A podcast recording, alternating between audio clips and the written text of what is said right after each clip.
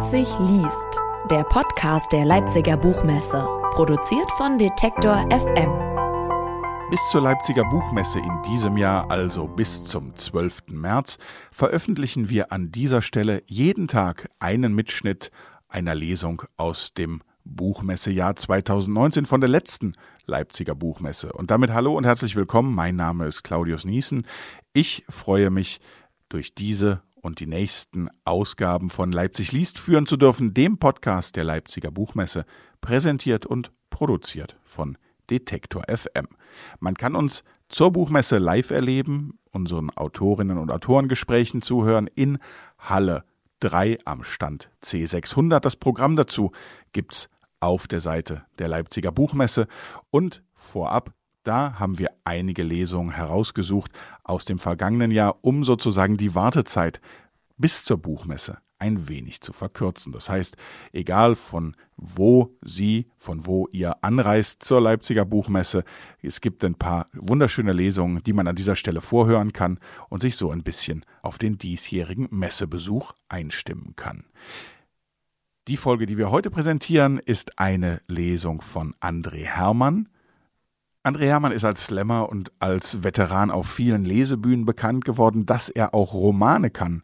Das hat er mit dem autobiografischen Buch Klassenkampf gezeigt. In Platzwechsel, aus dem wir heute etwas hören, wird es fast schon esoterisch, denn es geht um das Wechselspiel von Geburt und Tod. Doch natürlich sind es sehr humorvolle Beobachtungen, über die bestimmt vor allem kinderlose Menschen lachen können, die gerade Onkel oder Tanten geworden sind. Viel Spaß mit André Hermann und den Auszügen aus seinem zweiten Roman Platzwechsel. Ja, schönen guten Tag. Ich darf vorlesen. Mein Name ist André Hermann. Äh, ich lese aus meinem Buch Platzwechsel. Das ist sehr, sehr praktisch, dass wir hier lesen, denn der äh, Stand des Verlags ist gleich da drüben. Das heißt, wenn ich Unsinn erzähle, kriege ich nachher direkt Ärger von den Leuten am Verlag. Wie gesagt, mein Buch heißt Platzwechsel. Es ist sehr, sehr gut. Ich habe schon mal einen Spiegel-Bestseller-Aufkleber draufgeklebt. Es hilft. Ich wusste jetzt, es geht um äh, eine Hauptperson, äh, die zufällig auch André heißt, weil ich äh, sehr, sehr kreativ bin. Ähm, und diese Person lebt eigentlich oder lebt nicht mehr in, in Sachsen-Anhalt, Er hat es geschafft, irgendwie sich von da zu emanzipieren, äh, aber da sein Großvater so mehr und mehr in eine Demenz abrutscht, muss er durchaus nochmal nach Sachsen-Anhalt zurück. Ja, darüber habe ich ein Buch geschrieben und ich lese einfach daraus vor. Ich glaube, das macht man hier so. Wir fangen vorne an, lesen bis hinten durch. Also in acht Stunden sind wir fertig. Ich hoffe, ihr habt Zeit mitgebracht. Ja, ich mache einfach mal das, das ähm, titelgebende Kapitel. Es ist äh, Kapitel 2 und äh, das geht so. Also, wenn ich hier sitze, meine Mutter rannte aufgeregt um den Tisch herum, ähm, dann könntest du ja da sitzen und der André da drüben und hier wäre da noch frei für. Nee, nee, rief meine Tante, ich könnte ja hier, du da und hier wäre da noch. Ich seufzte. Alle im Restaurant hatten längst aufgehört zu essen und folgten stattdessen gebannt der neuesten Folge der Familie Hermann Comedy Show mit dem Titel Familie Hermann versucht sich beim Osteressen ganz normal zu benehmen. Wahrscheinlich zahlten die Leute sogar Eintritt dafür, sich Jahr für Jahr immer am Ostersonntag die Premiere unseres neuen Stücks anzuschauen. Nee, rief meine Tante, als sich meine Mutter direkt neben sie setzte. Du musst noch zwei Rücken. Entnervt zog ich einfach den nächstbesten Stuhl heran und setzte mich. André, brüllte meine Mutter, du bringst alles durcheinander, lass mich mal dahin. Nee, ich könnt auch, sagte meine Tante oder die Oma. Meine Mutter, meine Tante und meine Oma rannten wie angestochen um den Esstisch herum und versuchten, den optimalen Sitzplatz für sich zu finden. Dieser zeichnete sich dadurch aus, dass neben ihm zufällig zwei Plätze frei blieben, auf denen, so ihre aller Hoffnung, meine Cousine und ihr anderthalbjähriger Sohn würden sitzen können. Ist doch scheißegal, wo wir sitzen, rief ich. Wir sind doch eh noch kurz zum Essen hier. Sitzt ihr halt mal nicht neben dem Kleinen. Es geht nicht alles immer nur um den Kleinen, rief meine Tante, während sie versuchte, den feixenden Leuten am Nachbartisch einen freien Stuhl wegzunehmen. Genau, braucht doch noch ein bisschen Musik, wollen wir Stuhltanz draus machen, entgegnete ich entnervt. Du André, wir sind im Restaurant, du kannst dich ruhig mal benehmen, sagte meine Mutter. An den Nachbartischen wurden die ersten Handys gezückt, um dieses Spektakel für die Ewigkeit oder wenigstens für den Quatsch Comedy Club festzuhalten. Sie kommen, kreischte meine Tante und drängelte sich an meiner Mutter vorbei, sodass zwischen ihr und mir die ersehnten zwei Plätze frei blieben. Ey, rief meine Mutter. Mutter sind im Restaurant, rief ich. Alle kicherten. Seit der Geburt meines Großcousins hatte sich alles verändert. 28 Jahre nach meiner Geburt hatten meine Cousine und ihr Freund meinen Plan vom langsamen Aussterben unserer Familie heimtückisch durchkreuzt und es schien, als würde sich in den Reihen meiner Verwandten mit einem Mal ein schier unendliches Potenzial an aufgestauter Kindersehnsucht entladen. Meine Tante schien längst die menschliche Sprache verlernt zu haben und rief stattdessen fast ausschließlich Bu, bu, bu, bu, bu. Meine Mutter hatte sich in den Kopf gesetzt, alle Wolle der Welt zu kaufen und daraus jedes nur erdenkliche Kleidungsstück zu filzen, auf das der kleine Mensch schon von Geburt ein wie ein elender Hippie herumlaufen möge. Naja, und die Sache mit meinem Opa eben. Ihr Lieben, sagte meine Oma, wie schön, dass wir alle nochmal zusammengekommen sind, auch wenn der Opa Bu, bu, bu, bu, bu, schrie meine Tante das völlig entsetzt blickende Kind an. Das darf doch wohl alles nicht wahr sein, dachte ich. Ja, wo ist er denn? Ja, wo ist er denn? Ja, wo ist er denn? blickte meine Mutter quer über den Esstisch. Wenn du die Hände vor deinen Augen wegnehmen würdest, dann wüsstest du auch, dass er direkt vor dir sitzt, rief ich und zeigte auf das Kleinkind. Guck mal, was ich dir für eine feine Filzmütze gefilzt habe, brüllte meine Mutter und zerrte einen grün-gelb-blauen Spitzhut aus ihrer Tasche, den sie offenbar auf einem ganz fiesen LSD-Trip gebastelt hatte. Hier, brüllte sie, setze mal auf, ja, setze mal auf. Meine Cousine grinste entschuldigend und stülpte dem Kind den viel zu großen Hut über. Sofort begann es zu weinen. Uiuiuiui, ui, ui, wer weint denn da? riefen sie alle gleichzeitig.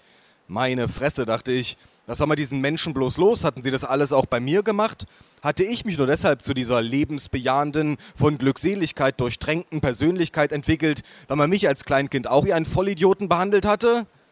Ah, die Familie Hermann, rief die Kellnerin, als sie unser Essen brachte und wandte sich an den Kleinen. Na, hier ist ja jemand Neues am Tisch. Ach ja, ist immer schön, wenn die Familie wieder größer wird, hä? Na ja, der Opa, sagte ich und bekam unterm Tisch sofort einen Tritt von meiner Mutter.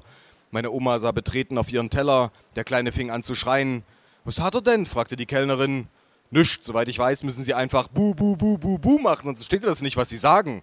Ba, ba, ba, ba, ba, schrie meine Tante. André, gibt's auch mal ein Taschentuch? rief mein Vater. Bu, bu, bu, fragte ich. Kannst du dich nicht eh mal normal benehmen, rief meine Mutter, die sich den Filzhut mittlerweile einfach selbst aufgesetzt hatte. Könnt ihr euch nicht einmal normal mit dem Kleinen unterhalten? fragte ich. Halt mal eben, sagte meine Cousine und reichte mir den Jungen. Nee, nee, sagte ich abwehrend, aber er kann sich ja ruhig bei mir melden, sobald er 17 ist, dann können wir gerne mal ein Bier trinken gehen. Meine Oma hatte Tränen in den Augen. Ach Oma, gucke mal, wie süßer sein Hapsi-Papsi ist, brüllte meine Mutter, während der Kleine mit der flachen Hand auf seinen Teller schlug und ihrer Bluse eine Ladung Brei verpasste. Eilig hantierte meine Tante auf ihrem Teller herum. Bu, bu, bu, bu, bu, rief sie erneut drohend und reckte ein monströses Stück Fleisch über den Tisch. Nee, nee, sagte meine Cousine, der kann das doch noch gar nicht kauen. Oh, das macht nichts, rief meine Mutter und steckte sich ein Stück Fleisch in den Mund. Das können wir doch vorkauen. Untersteht euch, rief ich, wird überhaupt nichts vorgekaut. Brrr, machte meine Tante und ließ ihre Gabel durch die Luft gleiten. Gleich kommt das Fliegerchen. Nee, nee, lieber nicht, sagte meine Cousine. Ach was, haben wir beim André früher auch immer so gemacht, rief meine Mutter. Ihr habt was? brüllte ich. Na, da ist jemand ein bisschen eingeschnappt, weil es nicht mehr der Jüngste in der Familie ist, hä? flüsterte meine Tante mir zu. Ich finde das übrigens richtig scheiße, was ihr hier macht. Was machen wir denn? fragte meine Tante mit einem Schulterzucken. Ihr tut so, als ob überhaupt nichts wäre. Ja, was ist denn auch? rief meine Tante. Genau das ist, erwiderte ich und stand auf, um zu gehen. Ja, Oma, du musst bu, bu, bu, bu, bu machen, sagte jemand hinter mir. Ich drehte mich um, meine Oma versuchte zu lächeln. Gebt mir mal Geld, sagte ich, ich gehe schon mal zahlen.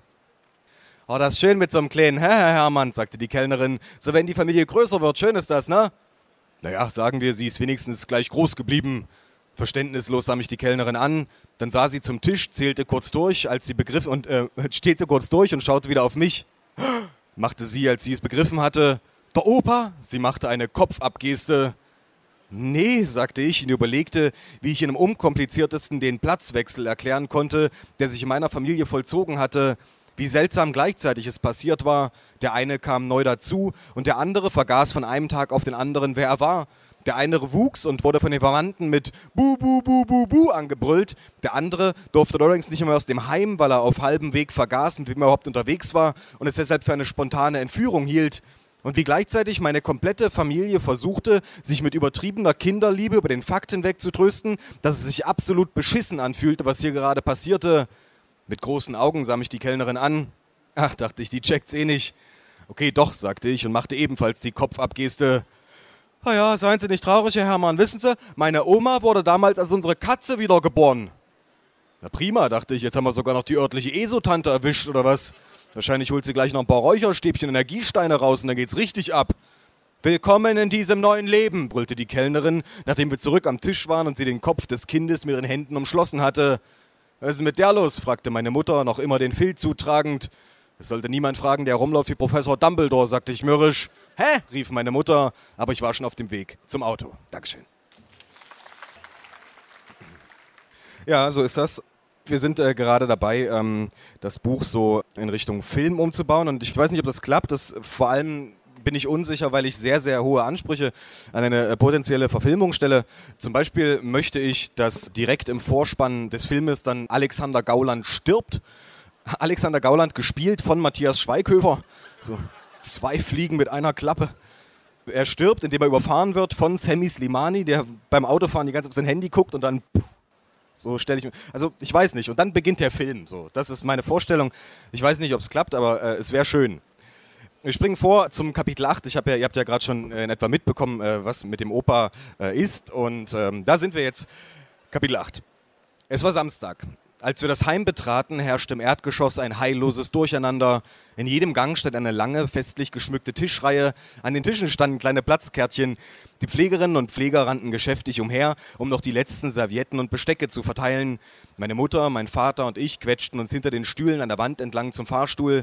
Davor standen haufenweise Mit-50er und warteten darauf, in eines der drei Stockwerke transportiert zu werden.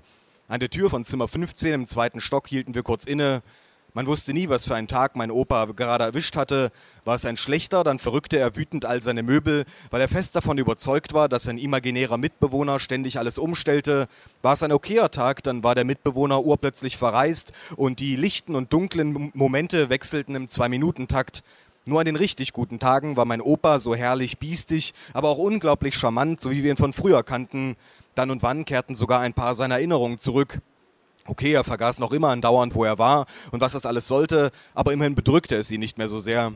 Ich klopfte. Gut, dass Sie kommen, rief mein Opa. Stellen Sie es Eva da drüben hin. Kriegst ein Paket oder was? fragte mein Vater, als wir das Zimmer betraten. Mein Opa saß im Anzug auf seinem Bett und starrte auf den ausgeschalteten Fernseher. Die Schwestern hatten gesagt, dass sein letzter Schub dafür gesorgt hatte, dass er nachts nicht länger all seine Habseligkeiten zusammenpackte. Die Krankheit hatte einfach alle Erinnerungen an den genauen Ort seines Zuhauses verschluckt. Sogar ein Strauß Blumen und ein paar Bilder an der Wand ließ sich neuerdings gefallen. Nur der Fernseher blieb immer ausgeschaltet, weil er es einfach nicht ertrug, wenn für ihn alle zwei Minuten ein völlig neues Programm begann. Na, alles klar, rief ich. Da habt ihr aber Glück, dass er mich noch erwischt, rief mein Opa. Ich wollte gerade los. Wo willst du denn schon wieder hin? Na, nach Hause. Wie nach Hause? Na, wo ich wohne. Wo wohnst du denn? fragte ich. Hm, sagte er, ging ans Fenster und sah nachdenklich nach draußen. Das ist eine gute Frage. Vielleicht habe ich ja deshalb auch noch nicht gepackt. Möglich, grinste ich. Wir gehen jetzt erstmal essen, sagte meine Mutter. Unten ist schon alles aufgebaut. Puh, sagte mein Opa und sah auf seine Armbanduhr. Ich müsste ja eigentlich los. Nix, sagte ich. Wir haben extra einen Termin mit dir ausgemacht. Nee, nee, da müsst ihr leider alleine gehen. Ich habe ja nicht mal ein Portemonnaie. Wir haben doch da extra Neues mitgebracht, sagte mein Vater. Demonstrativ klopfte mein Opa mit den Händen auf die völlig glatten Taschen seiner Hose. Ich weiß nicht, wie ich's mache, aber ich lebe hier ohne Geld, rief er. Ich musste lachen. Er hatte recht. Keine Ahnung, wie er es machte, aber wenn er nicht gerade eine Schere in die Hand bekam und anfing, das Armband seiner Uhr oder sein Portemonnaie in kleine Stücke zu schneiden, dann verlor er binnen kürzester Zeit einfach alles. Ich griff in meine Manteltasche und zog das neue Portemonnaie heraus, das ich gemeinsam mit meinem Vater vorbereitet hatte. Damit es sich möglichst echt anfühlte, hatten wir irgendwelche alten Mitgliedskarten, ein bisschen Kleingeld und dazu ein paar 500-Markscheine aus dem Monopoly-Spiel meiner Eltern hineingesteckt. Was genau drauf stand, interessierte meinen Opa sowieso nicht. Nimmst du das hier, sagte ich. Misstrauisch ergriff er das Portemonnaie und betrachtete die Geldscheine. Ist das meins? Ich glaub schon, sagte ich. Ja, er nickte. Ich hatte schon immer das Gefühl, dass ich ziemlich reich bin. Dann ging er zum Schrank, zog eine Schublade auf und legte das Portemonnaie hinein. Können wir los? fragte meine Mutter. Ein paar Sekunden lang blieb mein Opa regungslos stehen und man konnte sehen, wie in seinem Gedächtnis gerade wieder der Reset-Knopf gedrückt wurde. Dann begann er mit den Händen seine Hosentaschen abzutasten. Nee, sagte er, da müsst ihr leider alleine gehen. Ich habe überhaupt kein Portemonnaie. Bist eingeladen, sagte mein Vater und schob ihn zur Tür. Als meine Eltern und mein Opa auf dem Gang waren, öffnete ich die Schublade. Darin lagen drei ganze und ein zerschnittenes Portemonnaie. Im Fahrstuhl steckte ich ihm heimlich das neue zu. Das Angehörigenessen war jedenfalls genau so schrecklich, wie es klang. Die meisten Angehörigen heulten die ganze Zeit und verbrauchten ein Taschentuch nach dem anderen. Ich hasste es, wenn die Leute nichts Besseres zu tun hatten, als zu heulen, als ob das irgendwas bessern würde. Neben ihnen saß meist eine alte Frau oder ein alter Mann mit krummem Rücken, grau verschleierten Augen und abwesendem Blick. Einige hatten Beatmungsschläuche oder einen Tropf dabei.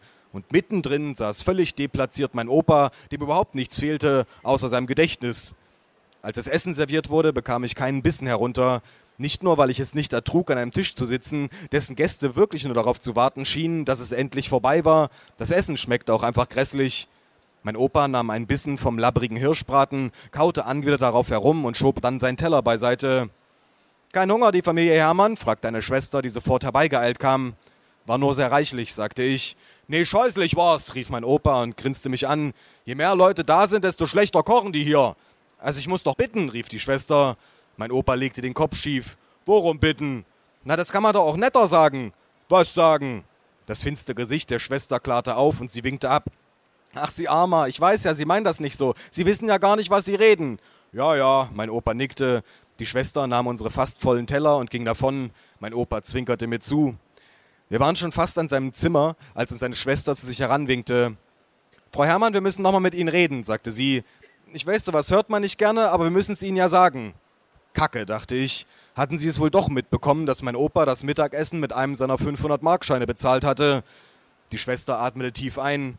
Ihr Opa ist in den letzten vier Tagen wieder zweimal ausgebüxt, hat seinen Koffer gepackt und ist los. Einmal haben wir ihn an der Bushaltestelle eingeholt, das andere Mal hatten die Polizei vorbeigebracht. Die Polizei? fragte meine Mutter. Ich denke, er packt keine Sachen mehr. Naja, sagte die Schwester, er packt zwar nicht mehr, aber er versucht trotzdem noch nach Hause zu fahren, auch wenn er nicht weiß, wo das ist. Und der Koffer ist dann halt leer. Ich musste lachen. So witzig finde ich das gar nicht, sagte die Schwester. Dem kann ja sonst was passieren. Stimmt, rief meine Mutter. Und es ist ja auch nicht so, dass, dass, dass wir ihnen Geld dafür bezahlen, dass sie aufpassen, dass er ja nicht abrückt, hä? Hier, sagte die Schwester und öffnete eine Schublade. Darin lagen vier durchgeschnittene Armbänder, an denen jeweils ein kleines Plastikkästchen befestigt war. Das sind seine GPS-Sender. Sie können sich ja denken, was er damit macht. Entschuldigung, sagte meine Mutter. Die Schwester nickte. Vielleicht können Sie ja noch mit ihm reden. Als wir in sein Zimmer kamen, verstaute mein Opa gerade das Portemonnaie unter der Tischdecke. Ich zog es wieder hervor und steckte es ihm in die Tasche. Opa, sagte ich. Kenn ich, rief er. Darfst nicht immer abhauen. Schau nie ab. Doch, das machst du. Er grinste. Das wüsste ich aber. Opa, du kannst nicht immer alles mit Alzheimer erklären, sagte meine Mutter. Mein Opa legte den Kopf schief und ich wusste, dass er völlig klar war. Was erklären? fragte er. Mann, rief meine Mutter und begann seine Wäsche in den Schrank zu pfeffern. Ehrlich mal, sagte ich, wir machen uns doch Sorgen um dich. Ja, sagte er und begann seine Hände zu kneten. Wenn ich wenigstens eine Portemonnaie hätte. Wir blieben noch über eine Stunde. Zweimal versteckte er sein Portemonnaie unter der Matratze. Dreimal gab er mir die Hand, weil er dachte, wir wären gerade erst angekommen. Dazwischen erzählte er, wie er früher als Traktorist den ganzen Sommer über Straßenteile hin und her transportiert hatte. Nur wo genau das gewesen war, das wusste er nicht. So, sagte mein Vater, als wir im Auto saßen, dann holen wir jetzt die Oma Traudel und Opa Herbert und dann gucken wir uns Wohnung an. Ja, sagte meine Mutter und schnallte sich an. In diesem Moment öffnete jemand die hintere Autotür. Umständlich schob sich ein Koffer zu mir auf die Rückbank. Ihm folgte ein nur mit einem Hausschuh bekleideter Fuß. Hier, flüsterte mein Opa und reichte mir einen 500-Markschein. Fahren Sie los, ich muss nach Hause. Dankeschön. So, ein, ein Kapitel äh, lesen wir noch. Es ist äh, Kapitel 33 und äh, dazu müsst ihr noch ein bisschen was wissen. Zum Beispiel fängt André irgendwann an, im, im äh, Laufe des Buches auf einem Bauernhof für Menschen mit geistiger Beeinträchtigung zu arbeiten, lernt dort ein Mädchen kennen namens äh, Tina und ja, ihr habt schon gemerkt, die eine Tante ist äh, schwerhörig, die eine Oma ist allein, weil der Opa eben im Heim ist. Und dann gibt es noch die andere Oma, die hat noch einen Mann, also den Opa, und der sitzt äh, im Rollstuhl und äh, hat immer so Pullover an, auf denen so Sachen stehen wie äh, Extreme Offroad Racing Classic Crew, weil er einfach kein Englisch kann. Und äh, ja, und dann hat André äh, halt Geburtstag und äh, darf sich aussuchen, äh, wohin das äh, Familienmittagessen, wo es dahin geht. Und das ist folgendes Kapitel. Los geht's. Wir standen vorm Restaurant und warteten. Hast du meine Nachricht bekommen? brüllte meine Tante. Ja, nee, sagte ich. Handy war aus. Das freut mich aber. Sie wandte sich an Tina. Wie heißen Sie nochmal? Tina, sagte Tina. Ach, das ist aber schön. Und Sie sind wirklich die Freundin vom André? Nee, sagte ich genervt, ich kenne die Alte überhaupt nicht, habe ich gerade vom Parkplatz mitgenommen. Ja, ich denke schon, sagte Tina und versuchte zu lächeln. Warum gehen wir denn nicht rein? brüllte meine Tante ins Ohr. Danke, dass du mir direkt ins Ohr brüllst, brüllte ich zurück. Du brauchst nicht so zu schreien, schrie meine Tante. Ja, du aber auch nicht. Was? Du musst nicht brüllen, ich bin nicht schwerhörig. Ja, ich bin halt ein bisschen schwerhörig, brüllte meine Tante. Ich seufzte. Wir können doch mal eine Sekunde warten, bis die anderen da, sagte ich, und meine Tante war längst verschwunden. Ich drückte Tinas Hand, dann betraten wir das Restaurant. An einem der Tische entdeckte ich meine Oma Emma, daneben meine Cousine und ihren Mann. Um sie herum wirbelte ihr Sohn, der damit beschäftigt war, sämtliche Stühle in seiner Umgebung aufeinander zu stapeln. Das ist aber schön, dass ihr schon da seid, rief meine Tante. Gerade wollte ich mich setzen, als sich der kleine Jonas vor mir aufbaute. Halt, Polizeisperre, rief er. Zeig erstmal deinen Ausweis, sagte ich. Ich bin Polizist. Darum macht man keine Witze, sagte ich und setzte mich. Wisst ihr schon, was ihr esst? brüllte meine Tante. Wollen wir nicht erstmal warten, bis die anderen kommen? fragte ich. Wir haben doch noch nicht mal eine Karte und wir haben doch auch Zeit. Also ich esse eh vom Buffet, brüllte meine Tante und rannte davon. Ich find's ja krass, dass ausgerechnet die Oma Traudel mit zum Chinesen kommt. Die ist ja sonst nicht mal Döner, sagte ich zu Tina und nickte in Richtung Eingang. Ach, gucke, da sind sie ja, rief meine Mutter und kam näher. Meine Oma und mein Opa Herbert samt Rollstuhl im Schlepptau. Herzlichen Glückwunsch, mein Junge, sagte sie, als sie bei uns angekommen war und drückte mich. Danke, sagte ich. Wie hat jemand Geburtstag? rief mein Opa. Ja, ich, glaub ich. Du hattest doch gestern, rief meine Oma. Das wüsste ich aber. Bei uns im Kalender stand gestern. Ne, Traudel, bei mir im Kalender stand nämlich auch gestern, rief meine Tante, die gerade vom Buffet zurückkehrte. Ich nickte. Na, dann war es wohl mein Fehler mit dem Geburtstag, hä? Meine Mutter sah Tina an. Ach, sagte sie, sie auch hier. Sofort baute sich der kleine Jonas vor ihr auf. Polizeisperre, rief er. Wegzoll.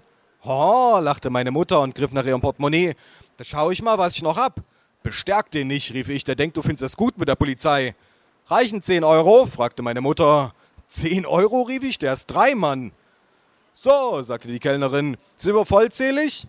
Keine Ahnung, wo ist denn der Vater? fragte ich. Der ist schon am Buffet, sagte meine Mutter. Kauend stellte sich mein Vater mit einem voll beladenen Teller an unseren Tisch. Ist schön, dass du wartest, sagte ich. Willst du dich wenigstens mal hinsetzen? Bin gleich fertig, sagte er, da gehe ich noch mal vor, hä? Ja, sagte ich, könnte ja sonst auch entspannt werden, das Mittagessen. Also, wir haben Buffet oder Karte, sagte die Kellnerin. Also ich esse vom Buffet, brüllte meine Tante kauend. Ich hätte gern was von der Karte, sagte ich. Ja, Oma, was isst denn du? rief meine Mutter und sah meine Oma Traudel an. Buffet oder Karte? Ich esse ja nix, rief sie und verschränkte die Arme. Wo sind wir denn hier eigentlich? Bein Griechen? Nee, Oma, Bein Fidschi, haben wir doch gesagt, brüllte meine Tante über den Tisch. Also, ich zitiere nur, ja. ja. Polizeisperre, rief der kleine Jonas. Ja, Opa, gib dem Jungen doch mal was, rief meine Mutter. Mein Opa griff in die Seitentasche seines Rollstuhls und zog einen 20-Euro-Schein hervor. Ne, rief meine Oma, ich bin satt. Also ich esse vom Buffet, sagte meine Mutter. Ich schüttelte den Kopf. Die 76 hätte ich gern, sagte ich. Ohne Cola, bitte. Ich auch, sagte Tina. Noch jemand was zu trinken? fragte die Kellnerin. Zu trinken haben wir zu Hause, rief mein Vater und eilte zum Buffet. Die Kellnerin lächelte. Ich find's schade, dass ihr lacht. Das ist eigentlich ein Drama. Die Kellnerin lächelte entschuldigend und trabte davon. Meine Fresse, dachte ich. Wie läuft denn dein Studium, André? fragte mein Opa. Ich studiere seit vier Jahren nicht mehr, sagte ich. Das wisst ihr doch. Wir sehen dich ja nie, sagte mein Opa. Meine Oma Traudel begann zu schluchzen. Ich war es letzte Woche bei deinem Geburtstag, sagte ich. Ne, schrie mein Opa. Doch, sagte ich. Und was machst du jetzt? Der André arbeitet doch jetzt auf so einem Behindertenhof, rief meine Mutter. Leute, behindert sagt man nicht, sagte ich. Das ist ein Bauernhof für Menschen mit geistiger Beeinträchtigung und Tina arbeitet da auch. Oh nee, Kinder, mach dich doch nicht unglücklich, sagte meine Oma mit Tränen in den Augen. Was denn? fragte ich. Das ist ein ganz normaler Hof mit Schweinen und Kühen. Ja, wir haben letztens einen Wolf gesehen, rief mein Vater, der wieder neben dem Tisch stand. Willst du dich nicht einfach mal hinsetzen? fragte ich. Wieso, ich gehe gleich nochmal vor, sagte er. Das war kein Wolf, rief meine Mutter. Klar war das ein Wolf, knurrte mein Vater in der Lausitz. Das war ein Hund, Mensch, der war alleine. In der Lausitz gibt's Wölfe, deklamierte mein Vater. Ja, aber nicht alles, was in der Lausitz ist, ist ein Wolf, rief meine Mutter. Ich holte tief Luft. Passt auf, Leute, das ist ein ganz normaler Bauernhof, an dem ist so eine Einrichtung dran und die helfen da halt mit im Stall und so, sagte ich. Ja, der Wolf war bestimmt an der Leine, weil er sonst die ganzen Hühner reißt, hörte ich meinen Vater murmeln. Das sind Füchse, die die Hühner reißen, brüllte meine Mutter. Füchse essen die auch heulte meine Oma. Es wird immer schlimmer hier, es wird immer, immer schlimmer. Was mit Kampfhühnern? fragte mein Opa. Wie was mit Kampfhühnern? fragte meine Mutter. Ist umgedreht, erklärte mein Vater. Kampfhühner reißen wiederum Füchse. Also ich bin recht gerne beim Fidschi, brüllte meine Tante, wobei kleine Stücke undefinierbaren Essens über den Tisch flogen. Wie lang bleibst du, Ambre? rief meine Mutter. Vielleicht kaust du erstmal fertig, bevor du mich was fragst. Bleibst du auf Wochenende bei uns, André? Nee, sagte ich kopfschüttelnd. Aber sonst bleibst du immer auf Wochenende bei uns, André. Ich bleib genau ein einziges Mal im Jahr und das ist ein Heiligabend, sonst fahre ich immer. Meine Mutter schluckte endlich. Oh, schade, wir hatten gedacht, du bleibst noch bei uns. Wir, sagte ich und zeigte auf Tina, wir fahren nachher wieder. Langsam aber sicher bekam ich Kopfschmerzen. Polizeisperre, rief der kleine Jonas. Na, Hauptsache, du vergisst es nicht, André, schluchzte meine Oma mit Tränen in den Augen. Ich ließ mein Besteck fallen. Was geht denn jetzt schon wieder? Könnt ihr euch nicht einfach mal freuen, dass ich da bin? Ich bin doch hier. Muss man alles immer gleich in Vorwürfe verpacken? Ganz ehrlich, manchmal fände ich es richtig schön, wenn ich einfach hier wegfahren und alles vergessen könnte. Wisst ihr, warum ich so selten hier bin? Weil es mich müde macht, immer höflich dieselbe Scheiße mit anhören zu müssen. Wie unfair alles ist und wie ihr würdet, aber ihr könnt ja halt einfach nicht. Weil ich es traurig finde, mit ansehen zu müssen, wie eure gesamte Umwelt schon gar nicht mehr wahrnehmt und ich für jeden Tag, den ich hier verbringe, immer zwei zusätzliche Tage brauche, um mich davon zu erholen. Weil es mir leid leid tut, dass hier im Grunde alle unzufrieden sind, es sich aber niemand eingesteht und stattdessen mir vorgehalten wird, ich wäre undankbar, obwohl ich verdammt dankbar dafür bin, dass ihr mir immer wieder vor Augen haltet, wie ich auf gar keinen Fall werden darf, weil ich mich noch sehr gut daran erinnern kann, dass das alles mal nicht so war und ich denke oft darüber nach, aber ich komme einfach nicht darauf, an welchem Punkt das alles mal gekippt ist und es tut mir verdammt nochmal weh, dass ihr mich anscheinend so wenig kennt, dass ihr euch das nicht denken könnt. Und wenn du in 15 Jahren zu den Bullen gehst, dann komme ich vorbei und kotzt dir ins Gesicht dachte ich und, und sagte, Quatsch, wie könnte ich euch denn vergessen, ha? Eine Weile sagte niemand etwas und ich überlegte, ob ich vielleicht doch laut gedacht hatte. So, sagte die Kellnerin, wer bekommt die gebackene Szechuan-Ente? Wir, fuhr ich sie an. Die Kellnerin zuckte zusammen. Sorry, sagte ich, wir bitte. Ich gehe schon mal zahlen, sagte mein Vater und ging weg. Meine Tante brachte die Jacken für meine Omas und meinen Opa. Die Kellnerin sah mich verdutzt an. Packen Sie es einfach ein, sagte ich. Wir essen dann gleich im Zug. Dankeschön. André Hermann mit seinem zweiten Roman Platzwechsel. Der wurde bei Wohland und Quist veröffentlicht, kostet 20 Euro, hat rund 300 Seiten. André Hermann kann man fast immer in Leipzig treffen, doch ab dem 12. März finden sich auf der Buchmesse noch zahlreiche weitere Autorinnen und Autoren, mal mehr, mal weniger lustig. Die kommen auch zu uns in Halle 3 an Stand C600. Dort können Sie und ihr uns auch besuchen und äh, dabei zuhören, wenn wir unsere Folgen für den Podcast live aufzeichnen. Und äh, wer mag, der abonniert doch jetzt an dieser Stelle schon mal diesen Podcast. Den gibt's überall, wo es gute Podcasts gibt, zum Beispiel bei dieser, bei Spotify, bei Apple oder Google. Wir hören uns. Mein Name ist Claudius Niesen und ich freue mich auf ein Wiedersehen auf der Leipziger Buchmesse oder dann hier bei uns direkt im Podcast. Bis dann, tschüss und bis bald. Leipzig liest, der Podcast der Leipziger Buchmesse, produziert von Detektor FM.